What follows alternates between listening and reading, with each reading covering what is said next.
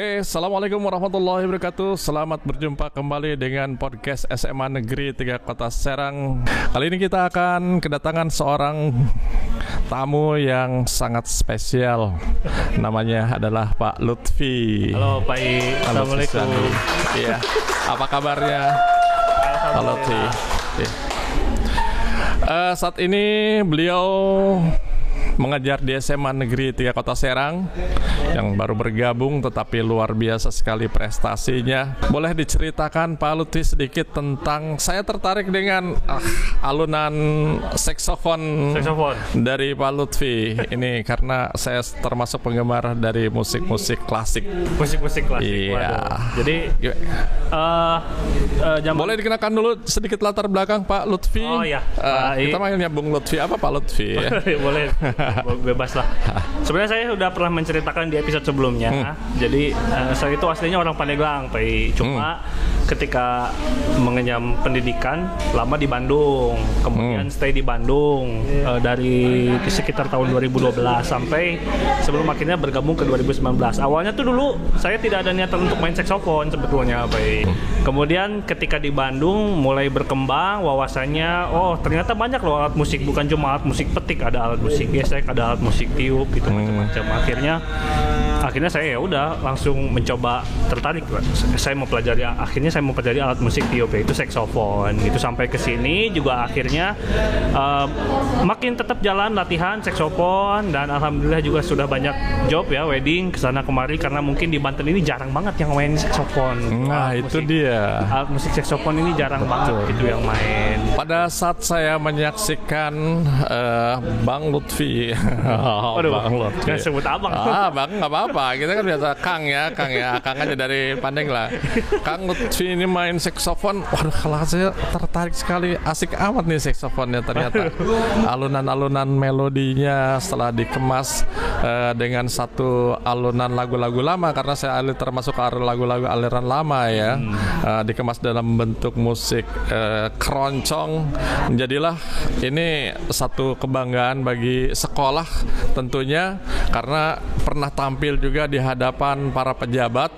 Nah, salah satunya kepala dinas pendidikan kita pernah tampil uh, dari uh, musik keroncong iya. karya dari Pak Lutfi. Ya, gimana gimana gimana uh, Kang? Awal mulanya saya sudah pernah ceritakan bahwa keroncong itu satu, satu uh, salah satu musik uh, budaya Indonesia ya gitu yang uh, sebaiknya kayaknya ide yang bagus untuk dilestarikan karena di samping di Serang ini mungkin di Banten jarang banget gitu ada sekolah yang memainkan musik keroncong, jarang banget, hampir nggak ada bahkan karena uh, keroncong ini punya keunikan gitu, selain uh, musiknya bisa fleksibel, tradisinya juga ada gitu, kemudian uh, musik baratnya ada, chordnya juga menggunakan chord-chord musik barat umum gitu, tapi ada suasana-suasana uh, tradisinya tetap gitu. Akhirnya saya punya ide untuk ya udah kayaknya kita mulai kembangin keroncong deh, kita coba latihan, kita langsung garap uh, lagu untuk uh, kita bikin konten video juga. Jangan lupa subscribe channel Seni Budaya S M A tiga Kota Serang. Pemirsa,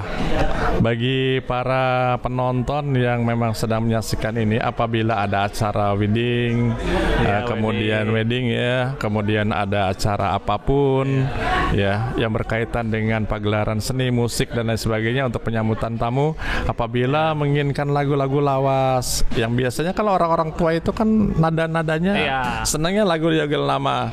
Nah, hubungi kami nih iya. langsung langsung ke Pak Lutfi We- ya. Wedding, gathering, party, birthday party, apapun itu acara korporat, misalkan membutuhkan grup keroncong, boleh gitu. Oke, okay, mantap. Dipersiapkan ya. oleh uh, tim keroncong dari S M A tiga Kota Serang. Kalau ini bayarannya gimana nih? Waduh, jangan jangan. Nanti aja kalau ngomongin bayaran, nanti aja kalau ngomongin bayaran uh, di, langsung aja. Iya. Okay.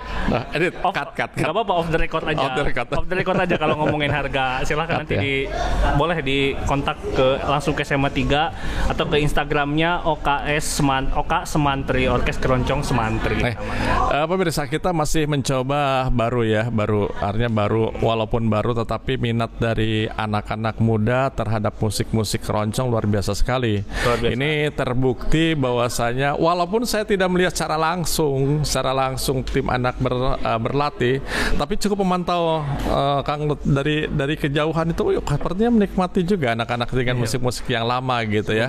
Musik-musik menikmati gitu, menikmati seperti lagu uh, Bengawan Solo. Yeah. Ini ada lagu favorit saya Juwita Malam hmm. itu itu ternyata asik juga untuk didengarkan gitu. Ya, bahkan ya. Awal pertama kali saya mulai mengenalkan keroncong, saya juga malah shock ini uh, tiba-tiba pendekatannya ke siswa secara langsung kan, karena kan ini kan ekstrakurikulernya kan sedang berjalan Pak ya. Hmm. Jadi uh, saya mencoba pendekatan ke siswanya dengan share melalui sosmed tentu saja, karena kan nggak mungkin kan lagi era Covid gini. Jadi saya hmm. kira-kira siapa ya yang mau ikut gabung keroncong? Hmm. Ternyata antusiasnya banyak banget Pak. Saya tidak tidak terduga, ternyata banyak banget, ada grup cewek, ada grup cowok, akhirnya kurang lebih ada sekitar lima belas orang yang ikutan, hampir dua puluh orang yang ikutan uh, keroncong gitu ya, kegiatan keroncong ini, ekskul keroncong ini. Akhirnya saya bagi ke beberapa grup untuk setiap grupnya uh, mempersiapkan satu lagu paling tidak gitu untuk nantinya di video jadikan konten di seni budaya. Nah itu goal pertamanya, step-stepnya itu. Kemudian setelah udah bikin karya, bikin konten, bikin video, selanjutnya bisa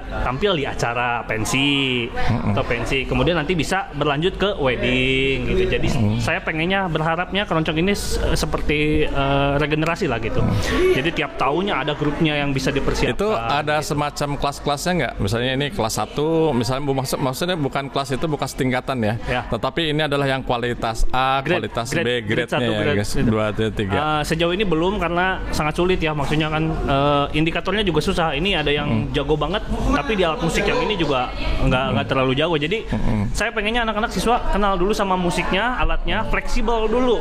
Kalau pemain cak ini nggak bisa, jadi kan pemain keroncong tuh kan banyak alat musiknya. Pemain musik A yang ini nggak bisa, tolong handle yang lain.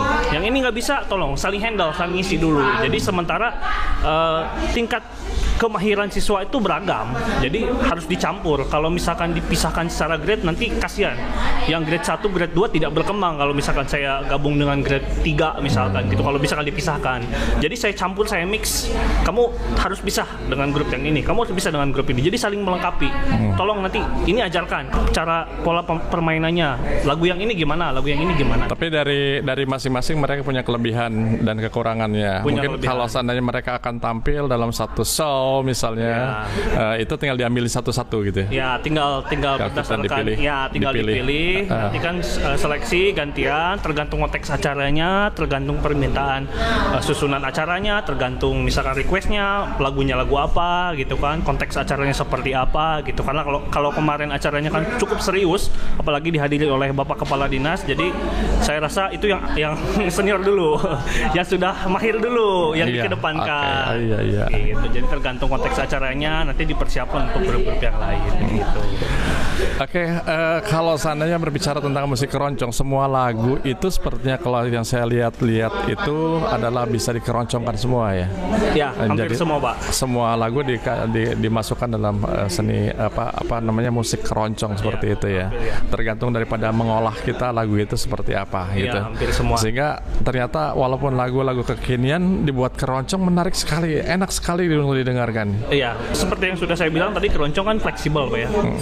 Jadi sebetulnya penggunaannya itu kan alat musiknya alat musik alat musik barat Pak ya. Kita masih ngomongin chord kan, masih ngomongin C mayor, D mayor, G mayor, sama kurang lebih dengan band, misalkan dengan padu, sama kurang lebih penggunaannya itu musik barat, bukan musik tradisi. Hmm. Tapi memang nuansa yang dihadirkannya, nuansanya nuansa tradisi gitu. Karena kan pengembangan-pengembangan terutama dari perkembangan alat musik alat musik keroncong ini kan dari Jogja, dari Jakarta, Kampung Tugu gitu kan salah satunya, sehingga yang terasa tuh uh, ada kehadiran tradisi di situ gitu. Fleksibilitas di situ ketika kita ngomongin chord C mayor, D mayor, F mayor, tentu saja itu pasti fleksibel dengan musik-musik zaman sekarang, musik pop gitu. Misalkan Pak I pengen denger tadi Juwita Malam, sebetulnya kan Juwita Malam bukan lagu keroncong gitu, tapi bisa diterapkan di keroncong.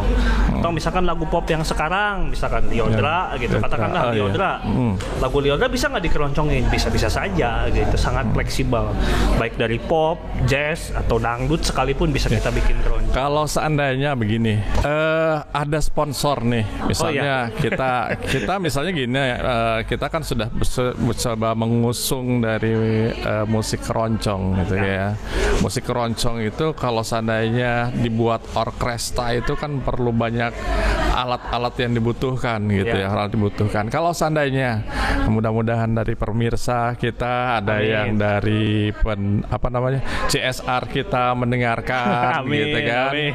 Oh ini tertarik bagus sekali gitu. Yeah, jadi betul. Binaan kita nih musik di S M A tiga dengan keroncongnya karena keroncong. termasuk salah satu musik yang langka untuk kalangan kelas menengah. Yeah. Dibina, kemudian diberi alatnya. Amin. Ya, kemudian dikasih Semoga. fasilitasnya, pelatihan dan sebagainya, gimana nih? Ya, saya sangat uh, berterima kasih dan saya sangat siap gitu ya untuk menerima.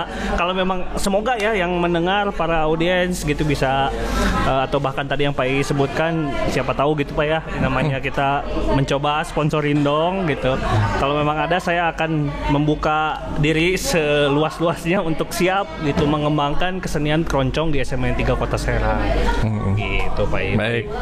Kayak tadi kan udah ngomongin keroncong Pak I. Iya. Nah, ini nggak apa-apa saya nanya ke Pak I ya. Nggak apa-apa, nggak apa-apa. Kebetulan Pak I kan guru akuntansi nih, guru ekonomi.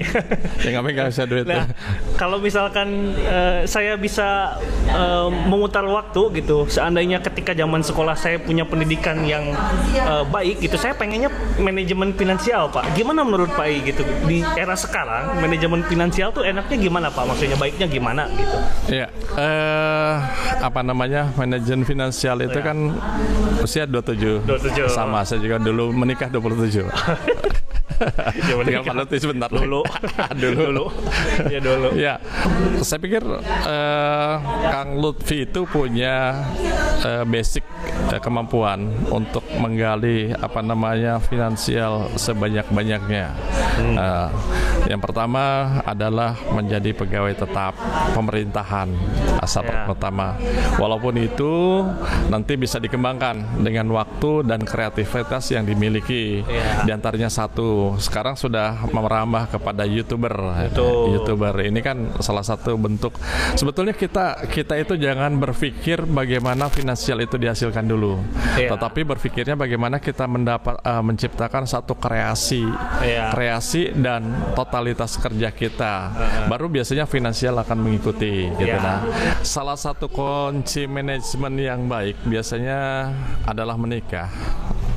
Walaupun bukan satu-satunya, walaupun bukan satu-satunya, artinya adalah bahwa dengan eh, menikah itu ada pengontrol.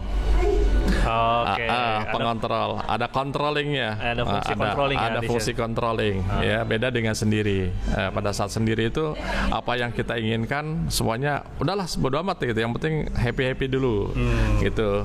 Walaupun itu bukan satu-satunya juga, ya. ah, bukan satu-satunya. Yang terbaik adalah saya pernah punya pengalaman seorang teman saya yang rajin mencatat, Pak.